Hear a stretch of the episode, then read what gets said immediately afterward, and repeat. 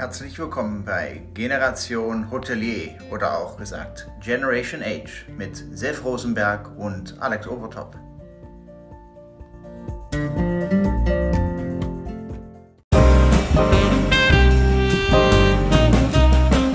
Herzlich willkommen zum ähm, 12. Generation Age Talk. 13. 13. 13. Sorry. Ja, stimmt, 13. Sorry.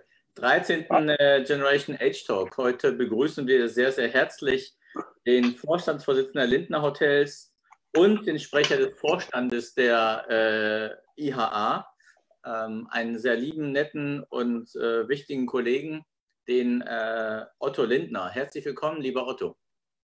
Hallo, hallo Tef, hallo Alex. Nach der Einleitung müssen wir eigentlich direkt Schluss machen, weil besser wird es kaum noch werden, oder? Nee, mit uns nicht, das weißt du ja. Ja, ja. Ja, schön, dass du die Zeit äh, genommen hast. Danke. ja sehr gerne. Und wie die Sonne geht unter, auf jeden Fall kommt hier ein dickes Gewitter. Also insofern passt das jetzt äh, eigentlich auch schon zur Lage der, der Branche. Also, in, also der Hintergrund stimmt. Ich habe mich gerade umgesetzt, weil die Jalousien durch den Windwächter hochgegangen sind.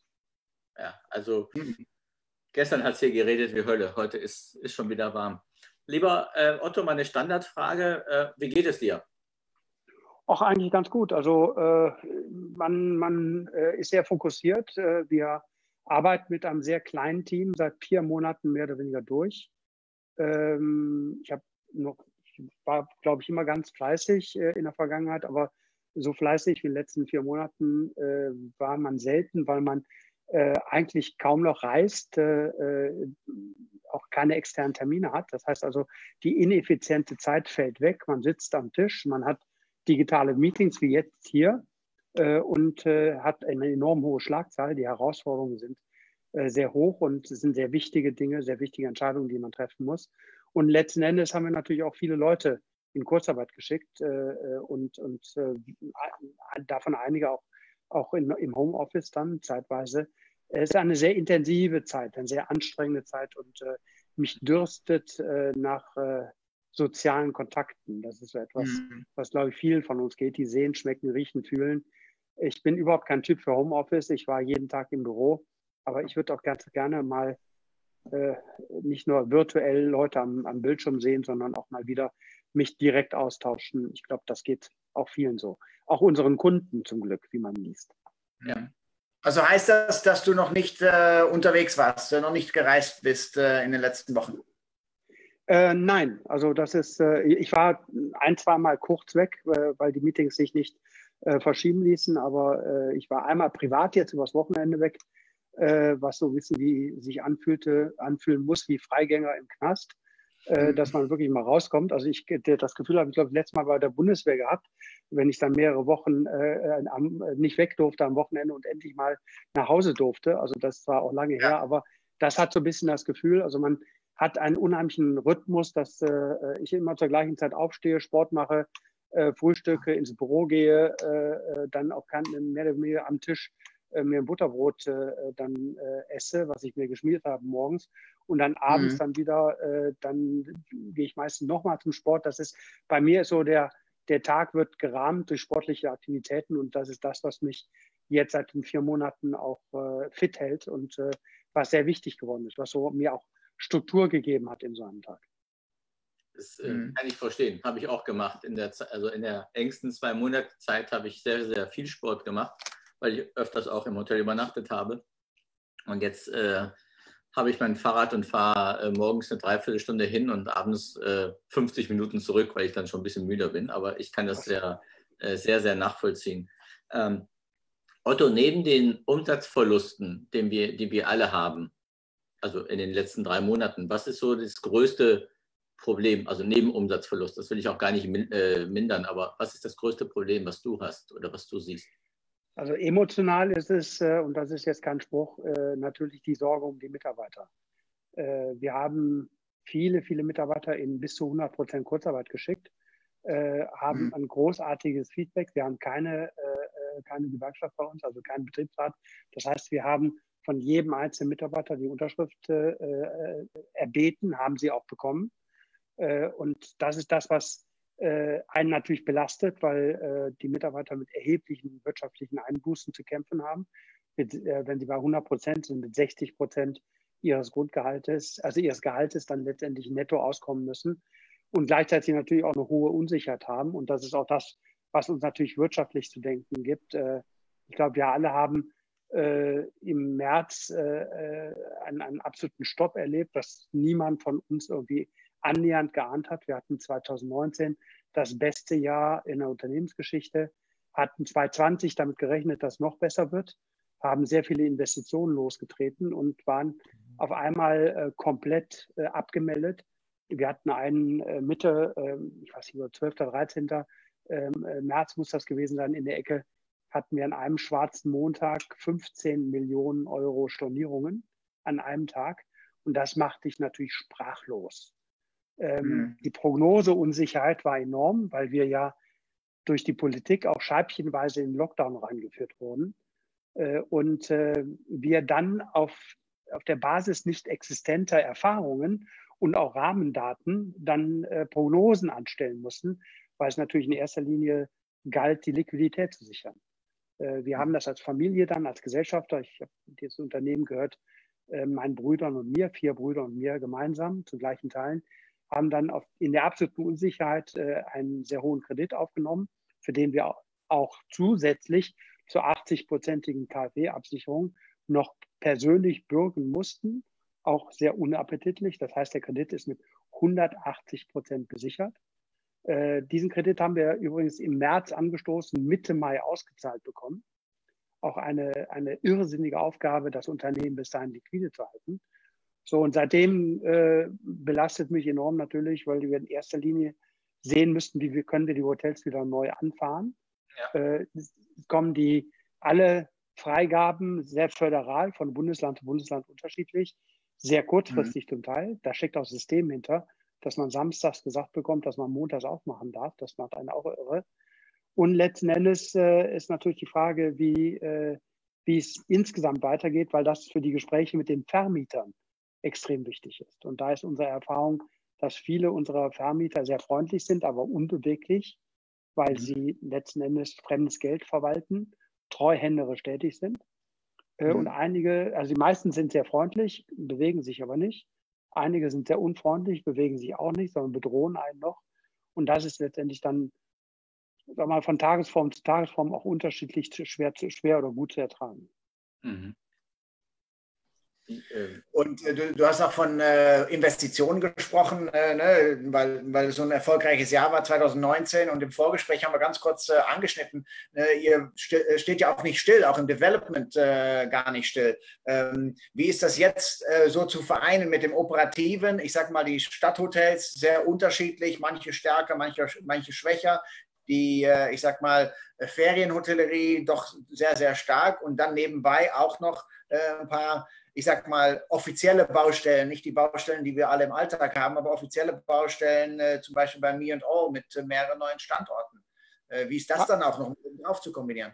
Sag mal, fangen wir mal damit an, dass, äh, sag mal, wie, wie haben wir unsere bestehenden Bestandshotels fit gemacht, weil wir sagen ja immer, dass wir eine Strategie haben aus Konsolidierung und, und Wachstum. Mhm.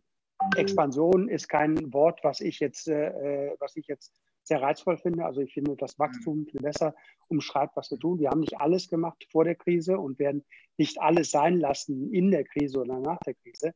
Äh, Konsolidierung ist ein besonders, besonders Herzensobjekt äh, meiner Familie. Wir haben in unserem Mutterhaus, dem Lindner Kongresshotel hier in Düsseldorf, ein äh, sehr teures Projekt jetzt in der Umsetzung. Wir werden auf das Hotel in die 18. und 19. Etage äh, einen, einen Deckel setzen, einen neuen Deckel setzen äh, mit zwölf äh, äh Loft-Suiten, Loftzimmern und einer Rooftop-Bar, äh, einer Lounge, die ist äh, das spektakulär. Und haben damit, also die, aus meiner Sicht, die heißeste Rooftop-Bar hier in Düsseldorf. Das war ein Projekt, was mein Vater im hohen Alter mit Ende 80 noch angestoßen hat. Ein wirklich Herzenwunsch. Er ist leider am Neujahrsmorgen verstorben in diesem Jahr. Und unserer Familie ist eine besondere Verpflichtung, das zu Ende zu bauen. Mhm. Das ist natürlich jetzt nicht unbedingt passend dazu, sind über 10 Millionen Euro Investitionen äh, äh, zu einem Geschäftsverlauf, der kollidiert. Auf der mhm. anderen Seite ist aber gut, weil wir so viel Krach machen gerade, dass das in der, in der Zeit, wo sehr wenig bis gar keine Belegung war, natürlich äh, durch die Abrissarbeiten äh, perfekt ist. Wir haben, bringen 600 Tonnen Beton vom Dach runter und bauen neu auf. Also das wird absolut spektakulär und wird uns dann die Zukunft sichern. Äh, und viele, viele kleinere und größere Projekte in den Hotels. Aber gleichzeitig ist das, äh, die sind die Neueröffnungen natürlich nicht, äh, äh, nicht stehen geblieben, weil die seit langer Zeit geplant sind. Wir haben jetzt im äh, Mai äh, in Hannover ein sehr schönes Main All Hotel eröffnet ähm, und sind jetzt gerade dabei in Kiel zu eröffnen. Das wird im Juli passieren. wir werden in Ulm Anfang des Jahres eröffnen, auch an alles Main All Hotels. Und ähm, in Düsseldorf ein zweites Meet All, in Oberkassel auf der linksrheinischen Seite. Da hängt allerdings die Baustelle sehr stark, wie in allen anderen auch. Aber mhm. äh, man ist jetzt nicht so ganz so böse, wenn sich nur eine Neueröffnung verzögert gerade. Äh, da war ich letztes Jahr böse, äh, weil das Jahr super gelaufen ist in Düsseldorf. Also jetzt äh, bin ich gerade nicht äh, so richtig erpicht darauf, ein neues Hotel zu übernehmen. Aber das wird auch Anfang des nächsten Jahres sehr wahrscheinlich kommen. Wir haben dann noch äh, in Leipzig ein sehr schönes Projekt Mean All 23, direkt am Hauptbahnhof und in Stuttgart 25, muss ja mittlerweile sagen, auf dem Hauptbahnhof in Stuttgart ein spektakuläres Ding, also auf der historischen Haupthalle drauf. Das ist so die Pipeline mit Mean All. Bei Lindner machen wir auch weiter. Und da ist eine schöne Nachricht, dass wir mitten in der Krise äh, an der Mosel ein Managementobjekt äh, unterschrieben haben, äh, als klassisches Lindner-Produkt. Äh, das würde ich mir wünschen, dass der Umbau hier schon abgeschlossen wäre, weil das ist natürlich in der heutigen Zeit genau das perfekte Projekt. Okay. Ja. Also Berlin ist noch nicht bei euch in der Planung. Berlin. Hm. Doch, wir sind ja Berlin am Kudamm mit einem sehr ja, schönen Haus. Hm, also insofern, Berlin ist immer eine Reise wert, aber äh, CF, wir waren nie die Wilden, die, ich habe es eben schon gesagt, die alles unterschrieben haben. Also insofern machen wir ganz ruhig weiter. Es gibt sehr interessante Angebote, äh, die jetzt gerade kommen und äh, die ganz Wilden haben sich im Markt so ein bisschen verabschiedet gerade. Vielleicht war das auch gut so, dass da mal eine gewisse Normalisierung wieder, rein, äh, wieder, wieder reinkommt und die Schnappatmung, äh, die Kurzatmigkeit, in der äh, wahnsinnige Projekte unterschrieben wurden, dass das mal aufgehört hat, tut uns allen sich nicht gut. Sind jetzt. Äh, glaube, Normalisierung ist eine schöne Beschreibung. Äh, wir haben am Anfang der Krise auch schon von anderen äh, äh ja, andere Worte schon mal genutzt äh, und Normalisierung ist vielleicht sehr, sehr passend. Also das andere Wort will ich auch gar nicht nutzen. Aber, äh, ja, das ist. Safe, Entschuldigung. Hey, bitte. Nein, es ist, äh, äh, man hat sich manchmal wirklich gewundert, äh, mhm. welche Dinge äh, dann letztendlich gingen. Und wir sind mhm. Äh, bei unwahrscheinlichen viel, unwahrscheinlich vielen Pitches rausgeflogen, ganz im Schluss, weil wir gesagt haben, das unterschreiben wir nicht mehr. Ähm, als Familienunternehmer hat man ja immer die einmalige Chance, auf 20 Jahre seine, seine Company zu ruinieren durch einen Scheißvertrag und ich bin jetzt 57, mhm. wenn ich dann 20 Jahre, also ich habe den Blödsinn, den ich gemacht habe, entweder schon äh, überlebt, indem ich das beendet habe, oder werde es noch überleben. In den nächsten zwei, drei Jahren tut sich bei uns sehr viel. Äh, und, äh, aber mit 77, in 20 Jahren ist die Wahrscheinlichkeit oder die Hoffnung sehr groß, dass ich es dann nicht mehr machen muss.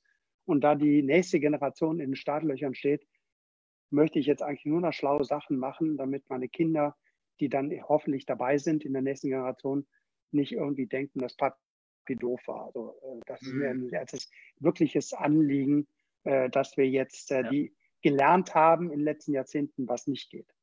Sind ja. jetzt äh, viele Hotels auf dem Markt zum Kaufen? Es fängt an. Also das, es gibt Projekte, die natürlich im Augenblick äh, äh, dann nochmal neu gedacht werden. Es gibt Finanzierungen, die platzen. Es gibt ja so die ersten, wo man meint, dass diejenigen ganz gerne, dass eventuell dem einen oder anderen die Luft ausgeht. Und das ist ja das, was man auf Facebook leider sieht, dass der eine oder andere Kollege gerade die Segel streichen muss. Und das ist ja die ganz große Befürchtung, dass allerspätestens Ende September mit dem Ende der Insolvenzanmeldepflicht, äh, also mit dem Beginn der neuen Insolvenzanmeldepflicht, dass es hier äh, zu, zu einem Exodus kommt. Und hier gibt es ja von der DEHOGA, vom Hotelverband Schätzungen, dass von den 223.000 äh, gastronomischen und Hotelbetrieben also bis zu einem Drittel auf der Kippe steht. Und das ist etwas, was natürlich unwahrscheinlich beängstigend ist und auch ein ja. Teil der Kultur in Deutschland hier auf dem Spiel steht. Wenn, äh, es gibt ja momentan, also es gibt ja durch die Bundesrepublik, durch das System äh, die Länder. Und ihr habt jetzt in vielen Hotels, äh, in verschiedenen Bundesländern auch ähm, eure Hotels. Wie koordiniert ihr die Bestimmungen zwischen einem Bundesland, sag ich mal, Hamburg, Berlin, äh, Nordrhein-Westfalen, äh, Hessen, wo ihr auch immer überall seid? Ähm, wie koordiniert ihr das alles? Es gibt eine grandiose Website von der DEHOGA, dehoga-corona.de, kann ich jedem nur empfehlen. Das wird, äh, glaube ich, im Halbstundentakt aktualisiert. Das ist mhm. ja das, was ich eben sagte, es macht einen wahnsinnig, äh, dass ständig neue Verordnungen rauskommen. Und in Rheinland-Pfalz kann man das Schwimmbad benutzen, in Bayern noch nicht. Die Gäste, die aus, aus Baden-Württemberg zu uns nach Oberstaufen, nach Bayern kommen, stehen bei dunkelblauem Wetter dann äh, äh, vor dem Schwimmbad und fragen uns, wer so bekloppt ist, auf die Idee zu kommen, äh, das Schwimmbad nicht zu öffnen. Und wir sagen dann, sorry, wir sind es nicht, äh, fragen Sie mal bei Herrn Söder nach, ohne zu sagen, dass Herr Söder bekloppt ist. Aber äh, es, äh, die Heterogenität der Entscheidungen ist ein, ist ein extremes Hindernis bei uns. in manchen Bundesländern dürfen wir wieder Frühstücksbuffets bauen, in manchen nicht. In Oberstaufen hat der Direktor die ersten Tage dann hinter einem Tisch vor dem Frühstücksbuffet gestanden mit Maske und Handschuhen und hat jedem Gast vom Buffet die, äh, die, die Frühstückszutaten gereicht äh, und war kurz davor, nach vier, fünf Stunden zu kollidieren. Äh, dann äh, hat er herausgefunden, dass man mit Gummihandschuhen den Gast erlauben darf, dann selber zum Buffet zu gehen, was auch so ein bisschen fies ist, wenn ich ehrlich gesagt gestehe. Aber äh, jetzt habe ich gerade gehört, in, in, in Sylt auf Sylt darf man, glaube ich, ab heute äh, wieder Buffets bauen. Äh, wir bauen jetzt dezentral in vier unterschiedlichen Räumen in unserem Hotel auf Sylt dann kleinere Buffets auf, damit wir die Mindestabstände hinbekommen. Es ist extrem anstrengend und letzten Endes zählt die Antwort ist jedes Hotel für sich. Es gibt gewisse Grundprinzipien, die wir überall einhalten. Das ist Abstand, äh, Hygiene und Kommunikation. Wir müssen ja auch unseren Gästen vermitteln, was sie dürfen, was sie nicht dürfen. Äh, also ich glaube, wenn man diese drei Grundpfeile einhält, äh, dann ist man sehr weit. Und es gibt natürlich Leuchtfiguren wie Rolf Selige Steinhoff mit den Seetels, äh, die das in Perfektion vorexerziert haben. Insofern glaube ich, dass wir, wir lernen voneinander und probieren aus. Und wir haben auch bis jetzt einen sehr freundlichen, sehr konstruktiven Umgang mit den Gesundheitsämtern und allen Inspektoren gehabt, die uns mal besucht haben, wo wir nicht so sehr jetzt äh, als, als, als Polizisten unterwegs waren, die uns bestrafen wollen, sondern äh, das war immer ein sehr freundschaftliches Miteinander, dass man gemeinsam ausprobiert, was sinnvoll ist und was nicht sinnvoll ist. Mhm. Weil die in der Regel auch nicht so richtig wissen, was gerade der letzte Stand der Bestimmungen ist. Okay, ja, ja. Otto, meine, meine Frage, um ein bisschen in die Zukunft zu schauen, ist natürlich immer eine Glaskugel, aber wir, wir, merken auch, dass manche Sachen gar nicht so negativ sind. Es gibt Sachen, die wir jetzt anders machen oder anders machen müssen, ähm, die wir vielleicht nachhaltig in, unsere, in unseren Abläufen vielleicht mit einbinden. Gibt es da schon so Anzeichen bei euch, bei den verschiedenen Hotels, wo ihr sagt, okay, das könnte nachhaltig neu äh, oder das könnte zu unserem neuen Standard gehören, jetzt äh, durch die Corona-Krise entstanden? Also ich glaube, wir alle äh, haben das, äh, äh, das ist jetzt fast schon ein bisschen abgedroschen, weil es ganz oft gesagt wird, aber Digitalisierung äh, hat natürlich einen deutlichen Schub erfahren. So wie wir miteinander kommunizieren. Wir äh, hätten dieses Format gar nicht, wenn es die, äh, wir würden jetzt eventuell bei dir im Hotel sitzen in einem wunderschönen Raum und hätten Gäste da und würden vor denen dann, dann sprechen, aber erreichen natürlich über diese Art und Weise der Kommunikation viel, viel mehr also wir merken, welche Vorteile Digitalisierung hat, welche Nachteile Digitalisierung hat. Wir für Lindner Hotels haben Digitalisierung vor vielen Jahren quasi schon für uns entdeckt, waren da immer, immer in einer gewissen Vorreiterstellung. Wir sind 1995 in Frankfurt mit dem Kongresshotel äh, mit dem Wahnsinn-Slogan an den Markt gegangen, 95, Internet bis ans Bett. Äh, da lachen wir heute drüber, aber damals war es äh, ein wirklicher Bringer, dass man alleine eine freie Steckdose hatte, um sein Handy aufzuladen. Äh, und wir, wir nehmen für uns in Anspruch, dass wir die Ersten waren, die ein Loch in eine Minisafe gebohrt haben, um eine Steckdose anzubringen. Äh, alles heute absoluter Standard. Äh, aber Digitalisierung ist ein Thema, was wir lernen mussten, was wir, wo wir Voraussetzungen schaffen, alleine über einen High-Speed-WLAN-Zugang Und was uns jetzt im Augenblick das Arbeiten sehr einfach macht, wir haben ohne Probleme Homeoffice einrichten können, weil wir komplett digitalisiert gearbeitet haben, auch ein Intranet haben, was extrem leistungsfähig ist. Und wir rüsten jetzt auch unsere Hotels entsprechend auf. Hier bei uns im Mutterhaus ist das Denkquartier eine sehr, sehr gute Benchmark. Wir haben das äh, jetzt in gleicher Form schon in Antwerpen umgesetzt und wir richten ja jetzt auch immer mehr äh, Räume ein in Studioqualität, um auch hybride Meetings letztendlich zu ermöglichen. Das heißt also, die Gefahr für unsere Branche, dass digitalisiert weniger gereist, ist, äh, gereist wird, versuchen wir gerade zum Vorteil zu machen, indem wir diesen Trend leben und entsprechende Angebote bei uns in den Häusern schaffen. Und das ist sicherlich der, der, der, der größte Impact, den wir haben. Die zweite, ja. äh, die zweite Implikation ist, äh, es gibt ein sehr interessantes Interview von Markus Lehnert von Marriott äh, im, äh, in der AHGZ, jetzt in der aktuellen, äh, wo er darauf hinweist, dass, äh, dass in Anführungszeichen normale Konzepte in Zukunft es sehr schwer haben werden. Wir brauchen mhm. ungewöhnliche Hotels, wir brauchen neue Konzepte. Eine Antwort, die Me All natürlich für uns sehr stark gibt. Äh, da haben wir angefangen, haben wirklich guten Erfolg mit. Äh, und äh, letzten Endes dann auch Konzepte, die extrem effizient laufen. Weil eins ist, wir werden das Geld, was wir verloren haben, zurück verdienen müssen. Wir werden Kredite abbezahlen müssen. Und da ist die vordringliche Aufgabe, dass wir in den nächsten Jahren letztendlich dann auch mehr Geld verdienen müssen, um letztendlich alte Schulden zu bezahlen. Wir werden deutlich schmaler und effizienter in, in die neue Zeit nach Corona starten müssen, als wir es heute tun. Also insofern ist das ein ganzes Bündel von Maßnahmen, von Ideen, die man letztendlich zusammenbringen muss, um in Zukunft noch fit zu sein für nach Corona. Mhm. Wir werden eine Zeitrechnung vor Corona und nach Corona haben. Da bin ich mir sehr sicher und werden also unseren Enkelkindern noch erzählen, äh, wie es mhm. vorher war, nämlich zehn Jahre sehr gemütlich von 2010 bis 2020 und werden danach berichten, dass es dann etwas eckiger wurde. Ja, ich nenne das immer Tag X nach Corona, ne? ähm, Alex. Ähm, ja. Ich, ich, hatte die Woche ein sehr interessantes äh, Gespräch. Ähm, es ging über Kongresse generell und über Messen. Und ich sehe die, den Trend, also dass die Kongresse also, oder Tagungen auf Hybrid gehen, da ist mehr ähm, mehr Fantasie drin, wie äh, Veranstalter und auch Hotels Kongresse oder Tagungen durchführen. Ihr seid ja auch fast alle eure Hotels in der Tagungshotels von den Lindner, sofern ich es weiß, aber ich lasse mich eines Besseren von dir belehren. Bei den Messen sehe ich keine Änderungen großartig. Ähm, so, also die Aussage, die ich gehört habe, ja, die funktionieren ja, die machen wir weiter. Und als ich dann gesagt habe, ja, äh, schon die Aut Automobilmesse in Frankfurt hat ja nicht gut funktioniert, wie wird denn zum Beispiel die ITB funktionieren? Und dann ja, hm. zur ITB, was da quasi ein Dreivierteljahr ist, das musst du ja vorbereiten alles, gibt es noch angeblich, und das habe ich mich jetzt mal von, mit ein paar Leuten unterhalten, es gibt noch kein Konzept. Und die Hotels stehen ja, wir brauchen ja die Messen, gerade ihr in Düsseldorf oder wir in Berlin, Hamburg, das, diese Großstädte. Ja, genauso, absolut. Äh, wie, wie siehst du da diesen Trend der Messen? Also weniger den Tagungen, ich denke, das kriegen wir hin. Kongresse weiß ich nicht, aber wie siehst du das mit den Messen? Also ich glaube ganz ehrlich, äh, dass jetzt nach Corona alles besser wird. Und wir wissen ja noch gar nicht, wann nach Corona ist. Das ist die nach Corona. Jetzt habe ich irgendwie heute gelesen, dass da noch ein neuer Virus mit einer Schweinegrippe äh, gerade um, um, die Ecke kommt. Das macht einen so ein bisschen nervös.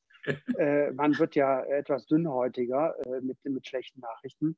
Aber äh, ganz ehrlich, wenn man jetzt mal rausgeht, und das war ja im Mai ganz offensichtlich, als dann die Restaurants in, wieder aufgemacht haben, man die Sehnsucht gesehen hat, äh, dass, dass man rausgehen wollte. Ich habe heute gelesen, Open Table hat äh, deutlich mehr Reservierungen im Juni gehabt als letztes Jahr. Das hängt natürlich mit der Digitalisierung zusammen, dass man sich anmelden muss, aber die Restaurants ja. sind gefühlt voll. Äh, die Altstadt in Düsseldorf äh, ist ein Riesenproblem, weil Menschenmassen sich da rein ergießen und in Berlin äh, liest man ja auch, dass äh, Berlin war ja immer etwas freier als die ganze andere Welt. Hamburg, Alex, der äh, Städtetourismus funktioniert in Hamburg ja wirklich gut. Also man sieht die Sehnsucht der Menschen äh, wieder äh, analog zu erleben. Und ich glaube auch, dass nach äh, Corona nicht alles anders werden wird. Es wird sich verändern, aber diese Marketplaces, dass man sich treffen will, auch die Zufälligkeit der Begegnung auf einer Messe, was ja letztendlich den Reiz ausmacht, dass man nicht komplett nur durchgetaktet ist, sondern dass man in Halle 9 auf der ITB auch mal jemanden auf dem Gang trifft, den man gar nicht auf dem Radar hatte, um mit dem zu sprechen, um danach dann irgendeine Idee zu entwickeln, was man zusammen macht. Das, das wird auf jeden Fall bleiben. Es wird nur ergänzt um digitale Formate, ja. Äh, die ja wirklich deutlich gut klappen. Zoom-Meetings, äh, so wie wir sie jetzt machen, sind ja wirklich faszinierend einfach. Äh, ja. Kleiner Schwenk zum Hotelverband. Also ich habe jetzt da auch Beiratssitzungen und Vorstandssitzungen, äh, wo auf einmal alle da sind. Das ist absolut irre, weil digital hat jeder Zeit, sich die Stunde anderthalb, zwei irgendwie einzurichten. Mhm. Äh, Markus Lute und ich haben Sprechstunden eingerichtet. Äh, wir reden mit den Preferred Partnern ähm, und halten so Kontakt. Also es würde, es wird sicherlich eine Mischung geben. Wir haben auch jetzt schon überlegt im Hotelverband, dass man vielleicht äh, jede, jede zweite Sitzung dann äh, äh, analog macht und jede und, und dann äh, letzten Endes auch den Aufwand der Verbandstätigkeit auf das Wesentliche äh, reduzieren kann, weil letztendlich ja viel Reisetätigkeit damit verbunden ist. Das mhm. ist bei unseren Kunden, bei unseren Gästen natürlich genauso. Aber nach wie vor, es gibt einen riesigen Trend äh, zu, zu touristischen Anlässen, Städtereisen. Deutschland ist mit der sicherste Ort auf der ganzen Welt. Wir sehen, wie gut wir durch die Krise gekommen sind äh, mit, äh, mit äh, relativ niedrigen Infektionszahlen. Äh, das wird honoriert äh, und das wird auch bei Gästen honoriert. Wir haben ein wahnsinniges Preis-Leistungsverhältnis im touristischen Bereich. Äh, die Leute entdecken Deutschland, auch Deutsche, als Reiseweltmeister, 42 Millionen Auslandsreisen, entdecken jetzt wieder unser schönes Land. Also das wird eine Nachhaltigkeit haben. Ich glaube, dass wir äh, von dieser, äh, von dieser äh, Krise langfristig profitieren können, wenn wir alles richtig machen, vor allem wenn wir Rahmenbedingungen bekommen von Seiten der Politik, die uns dabei unterstützen. Mhm. Ja. Und nicht so ein Scheiß wie mit Bettensteuern und all möglichen anderen Zeug, dann versuchen auch noch uns das Geld wegzunehmen, was wir dringend brauchen, um wettbewerbsfähig zu sein. Ja. Und da komme komm ich äh, genau auf den Stichpunkt Geld. Äh, es gab in einem eurer letzten Blogposts äh, vom Hotelverband äh, zwischen äh, von dir und äh, Markus ähm, das Thema Bazooka und dann Luftpistole. Ähm, was hat sich da entwickelt? Gibt es da irgendwelche Neuigkeiten? Weil ne, nur die, ähm, nicht jeder, der irgendwie zusammengeschlossen ist, diese, diese Darlehen und diese Überbrückungskredite bekommen kann. Also da gibt es ja sehr viele ja, Unzufriedenheiten, glaube ich mal, äh, wenn es Zusammenschlüsse gibt. Und das war halt diese Luftpistole und äh, Bazooka-Technik kam nur hier und da an. Ähm, gibt es da also irgendwelche die, Neuigkeiten? Die, Lage ist extrem differenziert zu sehen. Also wir, es gibt äh, das, äh, die, die äh, Überbrückungshilfe, äh, die sicherlich bei vielen Gastronomen, bei vielen Einzelgastronomen und Einzelhoteliers gut angekommen ist. Das, das darf man nicht unter den Scheffel stellen. Aber es gibt eine Vielzahl von Regularien, äh, die, äh, äh, die letzten Endes, also ich möchte mal fast sagen, darauf ausgelegt sind, schon den Zugang zu diesen Hilfen zu beschränken, um auch die Gesamtsumme von 22 Milliarden nicht zu überschreiten, die zum Teil wirklich völlig unverständlich sind.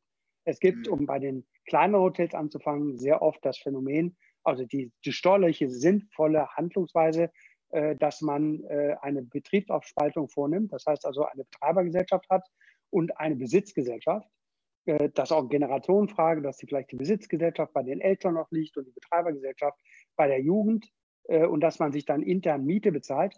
Da steckt aber der Teufel schon im Detail, weil an verbundene Unternehmen wir können Fixkosten dann nicht erstattet werden. Das heißt also, damit ist dieses Hotel dann schon nicht mehr Beihilfe befähigt äh, Katastrophe. Äh, so, und dann fangen natürlich, dann geht es weiter, dass Gastronomieketten und zum Beispiel auch größere Hotelgruppen, äh, wie wir zum Beispiel, mit äh, über 249 Mitarbeitern, Bilanzsumme 43 Millionen, 50 Millionen Umsatz, äh, dann komplett nicht mehr als KMU, kleinere mittlere Unternehmen, gewertet werden, sondern auch in der Beihilfe rausfallen.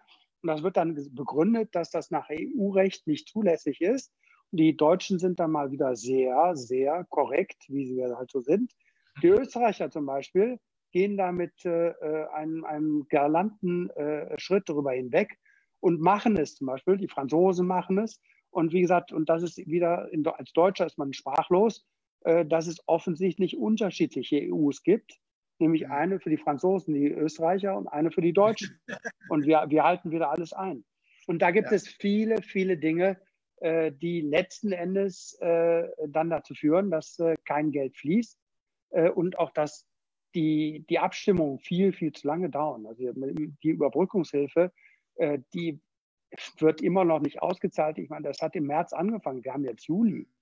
Äh, das ist, manchmal denkt man fast, das ist ein Teil des Planes, das so lange rauszuschleppen, bis also zwei Drittel der äh, Berechtigten gar nicht mehr da sind.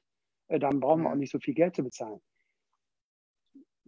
Man muss jetzt ganz ehrlich gestehen, und äh, das ist äh, eine, eine sehr harte Erkenntnis für uns jetzt in den Verbänden. Wir arbeiten seit vier Monaten mit dem Hauptamt und dem Ehrenamt mehr oder weniger Tag und Nacht durch am Wochenende. Äh, die Anspannung ist riesig. Äh, die äh, Bemühungen waren immens, aber wir müssen jetzt feststellen, dass wir mehr oder weniger die erste Runde verloren haben. Das Hinspiel ist also jetzt quasi an uns vorbeigegangen. wir müssen aber jetzt schauen, dass wir nicht aufhören zu kämpfen.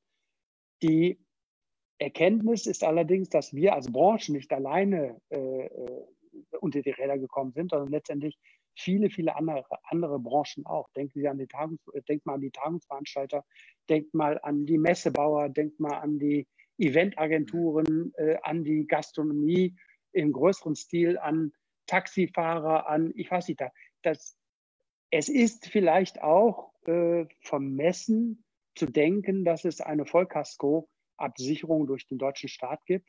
Äh, wir werden alle ärmer aus der Krise hervorgehen. Das ist so. Mhm. Äh, nur wir müssen natürlich auch äh, Hilfe bekommen. Und hier ist es nicht immer das Geld, was wir vom Staat bekommen, sondern ein Riesenthema natürlich auch.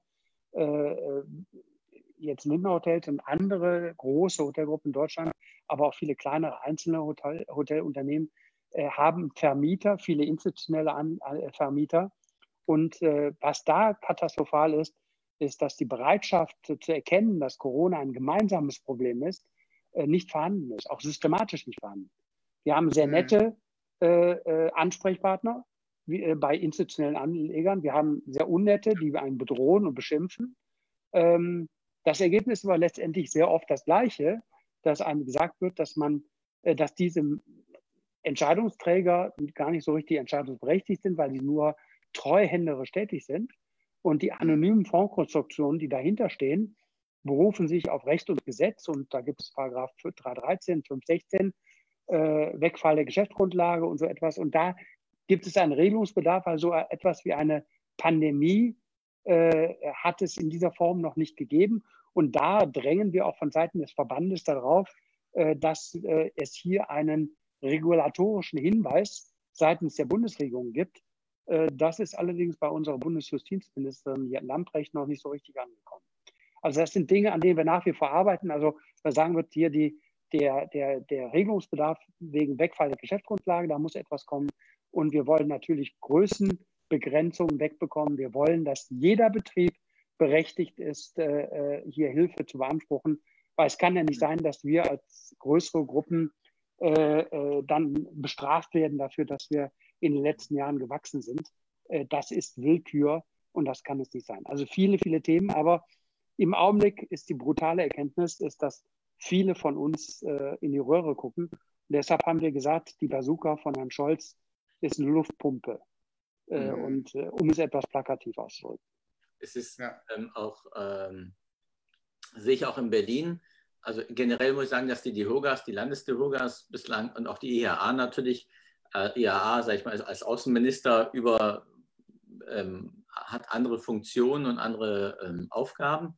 Die Landesderogas haben auch gute Arbeit geleistet. Natürlich tun nicht nur ihr, ihr Bestes, sondern oder bemühen sich nicht nur, aber sie machen auch. Ich sehe es aber in Berlin auch so, dass die Landesregierung in Berlin wirklich ähm, die Schotten zugemacht hat. Also ich habe ähm, von meiner Seite aus mal geschrieben, warum wird die Citytax nicht ausgesetzt in Zeiten, also direkt auch die Frau Popp angeschrieben, quasi über Twitter. Und es war ein Riesenbericht auch in der Berliner Zeitung. Aber die schotten ab. Das ist für die Tourismus einfach so ein Thema. Damit wollen die sich eigentlich gar nicht richtig beschaffen. Wobei zum Beispiel in Berlin, in Hamburg ist es ein bisschen anders, aber in Berlin ist ja Tourismus Nummer, äh, Wirtschaftsfaktor Nummer eins. Äh, die wollen sich nicht damit, äh, äh, die Hände und die Füße schmutzig machen. Das, glaube ich, ist ja. ein Riesenproblem. Ja, wir, wir, sind, wir, haben, wir haben mehrere Probleme. Wir haben, wir haben in der Wahrnehmung als Branche ein Problem. Es gibt zu viele unterschiedliche Interessensvertreter, die zum Teil auch unabgestimmt nebeneinander äh, arbeiten. Ein riesiges Thema. Äh, wir, wir bekommen von unseren Gesprächspartnern in der Politik vermittelt, dass sie von sehr vielen äh, Interessensverbänden, Vertretern, Einzelpersonen angesprochen werden. Das können die gar nicht mehr leisten von der Kapazität, wenn alle äh, jetzt diese Leute ansprechen. Äh, insofern ist das ein Problem, dass wir mit einer Stimme auftreten. Nochmal, ich möchte nicht kritisieren, jeder macht das berechtigt und jeder ist dabei, äh, äh, auch im besten Willen äh, unterwegs, etwas Gutes für die Branche zu tun. Aber diese Zergliederung der, der Interessenverbände, diese, diese Vielfältigkeit der Stimmen ist ein, ein wirklich großes Problem. Mhm. Ähm, und äh, manchmal, ich, das ist auch sehr plakativ, sage ich mal, wir sind etwas zu vornehmen in der Branche, weil wir Hoteliers äh, sind nicht so richtig äh, äh kampagnenfähig. Äh, wenn man sich die Bauern anguckt, die mit dem Traktor durch die Gegend fahren, alles verstopfen und, äh, und Gülle vors Parlament kippen, die sind natürlich deutlich besser, auch in der öffentlichen Wahrnehmung, als ich sage mal, die unsere Wahrnehmung ist manchmal Sky Dumont Hotel unter Palmen, ja. wo er dann mit, mit einem Glas Champagner da steht und Jennifer, Jennifer Lopez ist das Zimmermädchen. Ja. das geht so ein bisschen an der Lebensrealität von uns vorbei. Auf, auf jeden Fall das mit dem Champagnerglas, glaube ich. Äh, und äh, das ist eine riesen Herausforderung. Ich möchte aber eins sagen, Zeth, auf der anderen Seite, man darf nicht vergessen, wir haben vor der Krise äh, seit langen Jahren die Forderung nach einer reduzierten Mehrwertsteuer gehabt für die Speisen. Äh, wir haben äh, das jetzt durchsetzen können in der Krise. Äh, wir haben vor zehn Jahren die reduzierte Mehrwertsteuer auf die Logi durchsetzen können. Da haben wir wahnsinnig von profitiert. Also bei aller Kritik haben wir auch wirklich tolle Erfolge erzielt. Wir haben den Sympathiefaktor der Hotellerie-Gastronomie in den letzten Monaten deutlich erhöht. Wir waren in jeder Talkshow, wir waren in jeder Zeitung als die Branche, der man unbedingt helfen muss. Wir mhm. müssen jetzt nur aufpassen, dass die Politik nicht das Narrativ verbreitet, wir haben ja allen geholfen, sondern wir müssen die Politik, die Entscheidungsträger, die Minister sehr deutlich in die Pflicht nehmen, äh, dass äh, dem nicht so ist, dass viele leer ausgehen. Und hier kann ich, wenn ich das darf, nur den Appell an jeden Einzelnen aus, aussenden, dass, äh, dass jeder soll seine Bundestagsabgeordneten im unmittelbaren Umfeld ansprechen, ihnen klar machen, in welcher Situation wir sind, weil im Augenblick ist unser, ist unser Gefühl, dass die Exekutive, die Regierung durchregiert, durcharbeitet und dass äh, interessanterweise die Politiker, die gewählten Volksvertreter, auch von den eigenen Regierungsmitgliedern gar nicht mehr gehört werden. Wir müssen also von der Basis äh, unsere Mitglieder wieder, äh, wieder äh, mobilisieren, über die Volksvertreter entsprechend der, das Zepter wieder in die Hand zu nehmen, weil das erscheint uns im Augenblick so als, äh, als, als, als Flaschenhals, weil die Informationen bei den Entscheidungsträgern in der Art und Weise gar nicht ankommen mal ganz kurz wieder zurück zu Lindner Hotels.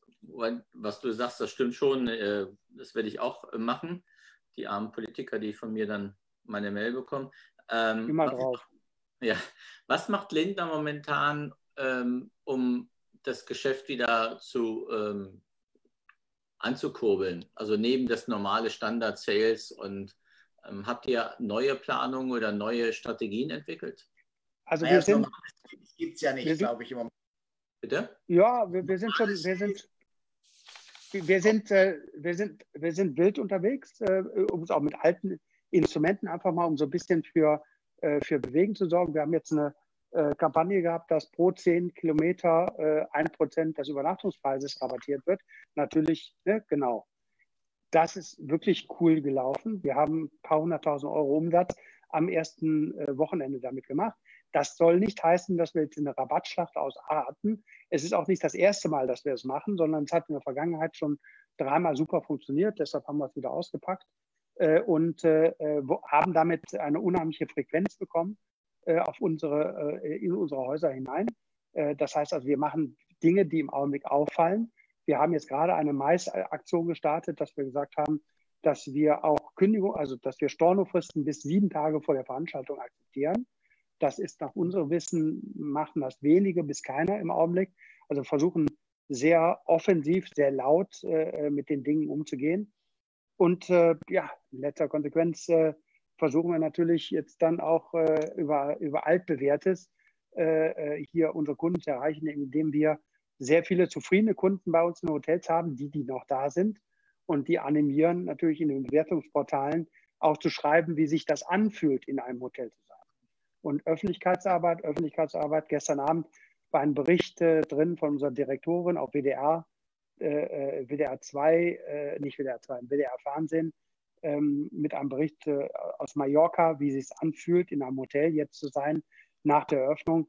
Ich glaube, Aufklärungsarbeit, Kommunikation, was ich eben gesagt habe, ist ein ganz großes Thema. Äh, der, mit der sicherste Ort zurzeit ist meiner Auffassung nach in einem Hotel. Mhm. Ja, absolut. Absolut, weil die Hygienestandards haben wir ja sowieso immer schon. Und äh, ne, es ist jetzt einfach äh, nochmal so eine Abrundung, sage ich jetzt mal, unserer Hygienestandards und, äh, und vor allem die Kommunikation, weil das, das ist, was das Allerwichtigste jetzt ist. Aber vorhin das, sagte ich, ja.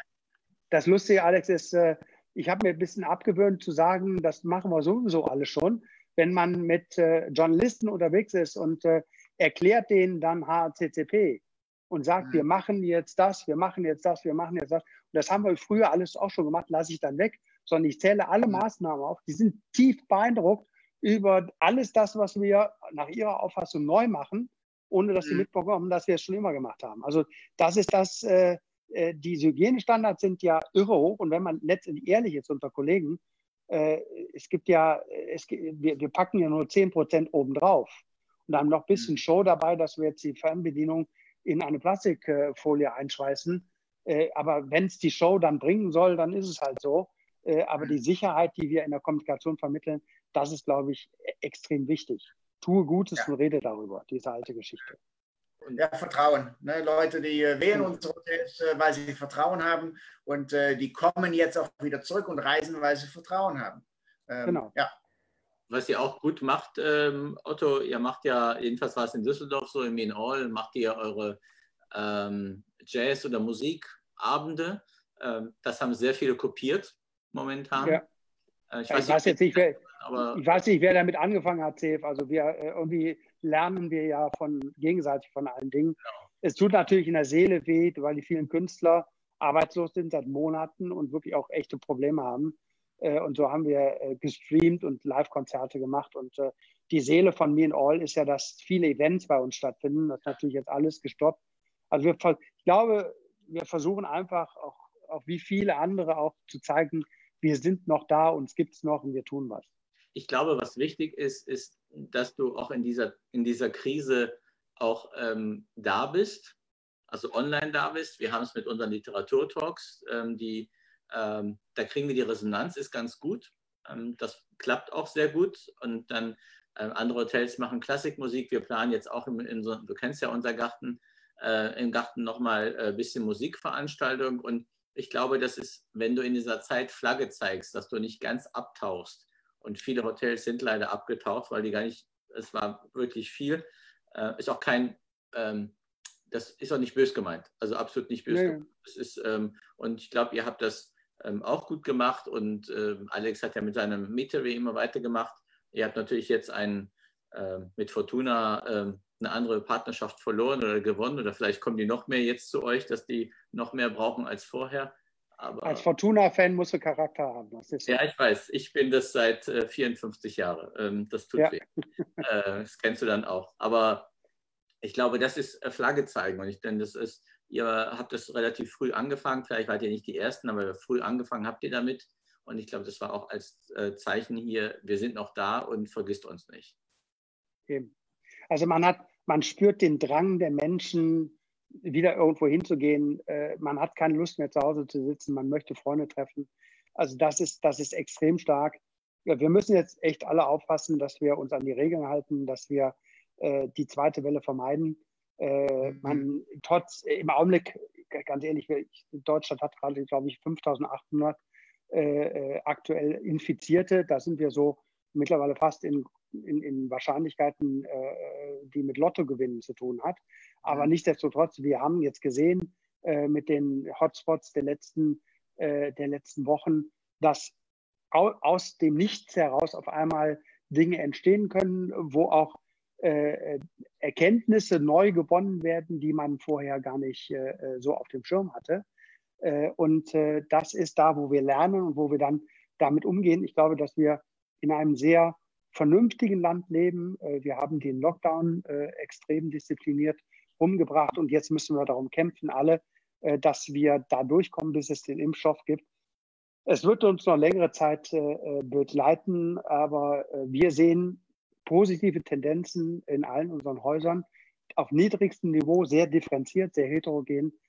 Aber ich kann nur eins sagen, wir hatten jetzt im Kongresshotel hier in Düsseldorf äh, letzte Woche auf einmal an einem Tag 110 Tagungsanfragen äh, für, das, für die nächsten äh, sechs bis acht Wochen. Äh, mhm. Völlig irre, wo wir Leute also wirklich dann alles gesammelt haben, was an, an Manpower im, im, im Haus war, um diese zu beantworten. Es zeigt sich, dass sich etwas tut äh, und äh, wir müssen halt sehen, dass wir diese, nicht die Corona-Welle, sondern diese Welle vom Business mitnehmen. Lasst uns hoffen, dass es im Herbst besser wird. Äh, aber das Jahr 2020, da wird ein dicker roter Haken hinter sein. Mhm. Das glaube ich auch. Ja, das glaube ich. Ähm, wir haben ja jetzt sehr viel äh, oder wir haben sehr viel Business gesprochen, Verband gesprochen, äh, aber die Corona-Krise hat natürlich auch, äh, da gehört auch ein Privatleben dazu. Gibt es Sachen, die du privat anders machst jetzt oder irgendwie das Homeoffice dich zum großen Sportler gemacht hat oder gibt es irgendwas, was du neu machst? zu Hause? Nee, sag mal, ich habe ich, ich hab, ich hab mehr Zeit, als, ich die, als ich die vorher hatte. Man lebt bewusster, man lebt fokussierter, man lebt regelmäßiger, als man das vorher getan hat. aber letztendlich, ich war keinen Tag, ich war keine Sekunde in Homeoffice, sondern ich habe es hier genossen, mit meinen, meinen vier, fünf engsten Kollegen und Mitarbeitern zu sitzen. Und wir haben uns hier wirklich eingeschlossen, weil ich auch den persönlichen Austausch brauchte. Also äh, mhm. letzten Endes, äh, ich glaube, was, die, äh, was den Unterschied ausmacht, man, äh, man ist vorher sehr gehetzt gewesen und ist dann nicht mehr Herr seines eigenen Kalenders zum Schluss. Und da hat man vielleicht so ein bisschen die, die, äh, die, die, die, die Verfügungsgewalt zurückbekommen. Aber ganz ehrlich, hatte es anfangs, eingangs gesagt, ich habe äh, noch nie so intensiv, so konzentriert äh, am mhm. Stück gearbeitet wie die letzten vier Monaten. Und irgendwie, ja. äh, ich, ich, ich habe auch mal wieder Lust, äh, gelangweilt an einem Flugzeug, äh, Flughafen rumzuhängen und Netflix zu gucken, äh, anstatt schwitzend im Brot zu setzen. Also, also es muss, äh, mir fehlen zum Teil im Augenblick die Anregungen, die ich auch habe, äh, wenn ich in andere Hotels gehe und mir Sachen abgucke. Äh, mir fehlen die, die Inspiration von Kollegen im direkten Austausch. Das ist letztendlich das, was ich zurzeit vermisse. Ansonsten, ganz ehrlich, ganz anders mache ich nichts vielleicht konzentrierter, aber nicht, nicht anders. Was nimmst du denn Positives mit aus dieser Zeit? Der CF gibt mir mal so zwei, drei Monate, um was Positives zu sehen. Im Augenblick finde ich das echt alles scheiße. äh, weil, also ich, entschuldige bitte, als Rheinländer darf ich das so sagen, ne? Ja. Von Rheinländer zu Rheinländer. Aber äh, ganz ehrlich, irgendwas Positives aus, aus dieser scheiß Corona-Zeit zu sehen, ich glaube, jetzt habe ich zum dritten Mal Scheiße gesagt, ähm, ich bitte das zu schneiden, aber es ist, ist live, ja. Also äh, was Positives rauszunehmen, fällt mir im Augenblick extrem schwer. Also da brauche ich noch etwas Abstand. Äh, positiv, wenn, ist das überhaupt der Zusammenhalt jetzt hier im Mitarbeiterkreis, die Solidarität, äh, die wir auch von Mitarbeitern erfahren, die zum Teil in 100 Prozent Kurzarbeit sind, denen wir böse Dinge antun, indem wir sie wegschicken äh, und die trotzdem zu uns stehen und sagen, wir tun das, um das Unternehmen zu stützen, über die Zeit zu bringen. Also das macht einen wirklich glücklich. Aber hm. entschuldigt bitte, das ist wirklich das Einzige. Ich würde mal ähm, eine Sache nur unter uns, ich weiß, Alex kennt ihn nicht, aber äh, leider ist er ja verstorben. Ich würde gerne wissen, was Uli Pfeiffer über diese Zeit gesagt hat. Ich meine, der hätte Scheiße nicht einmal gesagt, sondern wahrscheinlich im 10-Sekunden-Rhythmus. also zur, Erklä zur Erklärung der, Zuh äh, der, Zuhörer, Uli Pfeiffer war unser Verkaufsdirektor für viele lange Jahre, der leider vorletztes Jahr gestorben ist. Äh, aber das, äh, beim Einstellungsgespräch äh, war Uli Pfeiffer Anfang 50 und er entschuldigte sich ständig für sein Alter und ich war damals noch jünger. äh, und habe dann irgendwann mal gesagt, nach dem äh, siebten Mal Entschuldigung, äh, habe ich gesagt, wenn Sie jetzt einmal sagen, dass Sie zu alt sind, dann breche ich das Gespräch ab. Hatte, hat er zu mir damals gesagt, er, ihm wäre das so beigebracht worden, sich für sein Alter zu entschuldigen. Aber ich habe ihm damals gesagt, dass ich gerade so Jungs wie ihn suche, die auch das ein oder andere graue Haar auf der Brust und im Gesicht haben, äh, um äh, auch Krisen zu überstehen. Und äh, wenn, wenn ein Gutes ist, dann als letzten Karlauer für heute, Senior Management äh, hat ja nichts nur mit der Position zu tun, sondern auch manchmal äh, mit dem Lebensalter und auch der Betriebszugehörigkeit. Und das ist auch etwas, wovon wir extrem stark gelebt haben. Ich habe einen Kreis von Mitarbeitern um mir, um mich herum, mit denen habe ich äh, 9-11 überlebt, mit denen habe ich SARS 2003 überlebt, 2008, 2009 die Finanzkrise. Also wir haben auch äh, Parallelen ziehen können und deshalb waren wir in der Krise extrem schnell. Und ganz ehrlich, das ist manchmal dann vielleicht doch besser, als wenn sie zittre, zittrige junge Menschen um sich herum haben, äh, äh, die zwar sicherlich in guten Zeiten sehr viel Anregung bringen, aber so eine Krise noch nicht durchlebt haben. Also es war eine Mischung von vielen und das hat uns dann in der Zeit auch sehr stark und sehr handlungsfähig gemacht. Ja, finde ich auch. Das war, ähm, kann ich auch bei mir für meine, für meine Mannschaft sagen. Und ähm, ich finde, ein guter Mix von äh, Kolleginnen und Kollegen zu haben. Es muss nicht immer der 25-Jährige oder Jährige sein, sondern die Erfahrung. Nichts gegen, nichts gegen die, die, die sind auch ne, sehr, sehr wichtig, aber äh, sag mal so, jemand zu haben, der mal Fehler gemacht hat, aus denen gelernt hat, ist auch nicht schlecht. Ja, und die Krisen haben wir alle irgendwie parallel erlebt. Das war super. Genau. Also. Ja, das ist doch äh, ein tolles Schlusswort. Äh, ne? auch, äh, auch die grauen Haare, also bei mir sind sie versteckt, äh, ne? aber die grauen Haare bringen auch einiges, äh, die Lebenserfahrung und ja, wie du sagst, die verschiedensten Krisen haben wir durchlebt. Äh, auch gleichzeitig war ja 2008, 2009 auch in Düsseldorf. Äh, so werden wir ja weiter äh, auch aus dieser, ne, das ist vielleicht was Positives, wir werden aus dieser Corona-Zeit doch irgendwie wachsen, wie auch immer. Ne, wenn es das das Positive ja. erstmal jetzt ist in ein paar Monaten sprechen wir auf jeden Fall wieder. Äh, lieber Otto, vielen, vielen Dank äh, für die Zeit, äh, äh ja, äh, die du mit uns verbracht hast, äh, für den tollen Input, die tollen Insights und deine Weisheit auch. Ne? Also von, von da, Jetzt komme ich in das Alter, wo man über Weisheit redet, um Gottes Willen. Wir haben doch beide graue Haare, Otto, ist doch Ja, genau. Alles ja. gut. Hier, ja. Okay. Vielen Dank für das Interesse und vielen Dank für das Interesse auch von der Hörerschaft. Ja, danke, lieber Otto. Danke, ciao, Danke. tschüss. Bis dann. Ciao, ciao.